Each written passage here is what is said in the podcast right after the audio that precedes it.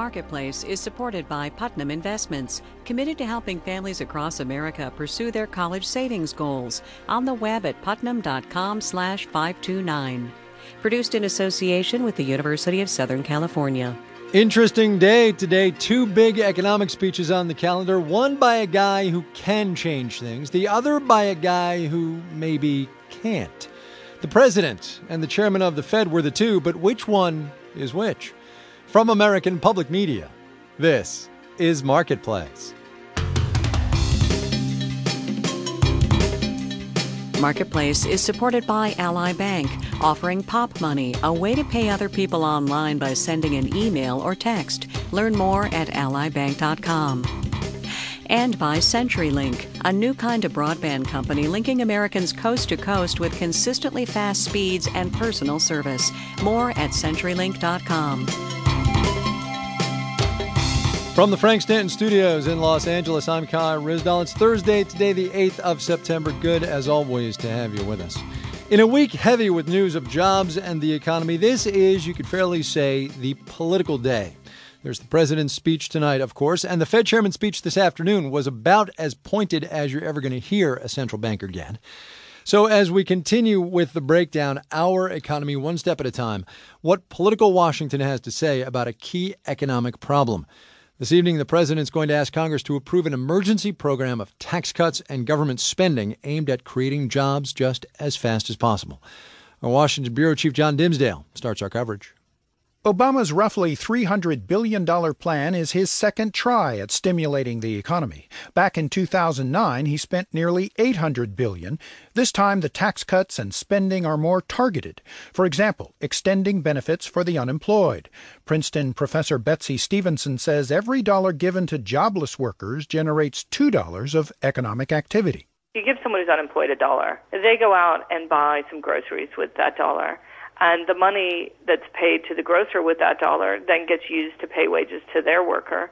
That worker goes out and purchases perhaps gas. It's that on and on and on as that dollar moves through the economy that generates the $2 in economic activity. Another significant part of the plan will extend a payroll tax cut for workers and give a new one to employers who hire. But Bruce Bartlett, a former economic advisor to Republican presidents, says those tax cuts are likely to be saved, not spent. The payroll tax cut goes uh, only to people who have jobs, who by and large are doing pretty well as compared to the unemployed. So I think you're, you're getting very little bang for the buck there. The president will also propose funding more infrastructure projects that offer longer term financial benefits for transportation and education. And finally, there'll be significant aid to local governments to keep teachers and police on the payroll. Bartlett says they're being laid off by the hundreds of thousands.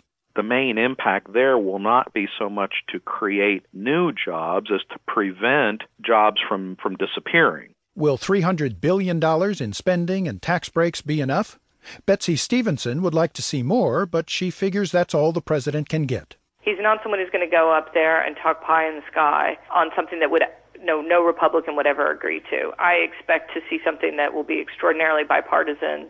I don't think we can do more in the current climate. In Washington, I'm John Dimsdale for Marketplace. Ben Bernanke went to Minneapolis today for his speech. It was yet another chance for economists and investors and business journalists to read the tea leaves and get a sense of what the Fed chairman's thinking. Because of the two, the president and Ben Bernanke, Bernanke's the guy who's going to have an easier time actually getting something done. Marketplace's David Gura reports. When the Fed chairman speaks, there's no shortage of scintillating sound bites. In addition to refining our forward guidance, the Federal Reserve has a range of tools that could be used to provide additional monetary stimulus. That's Ben Bernanke all but saying the Fed could intervene in the economy some more. Economists say the Federal Reserve might do something more radical to get money circulating. Economist Kevin Jakes teaches at Baldwin Wallace College the Federal Reserve would start to buy more and more long term bonds 10, 20, 30 year bonds. And it would start to sell off short term bonds. What that would do is drive bond prices up and push those interest rates down. Below the really, really low rates we have right now. Dean Maki is chief U.S. economist at Barclays Capital. He says then investors might move into stocks. Presumably that will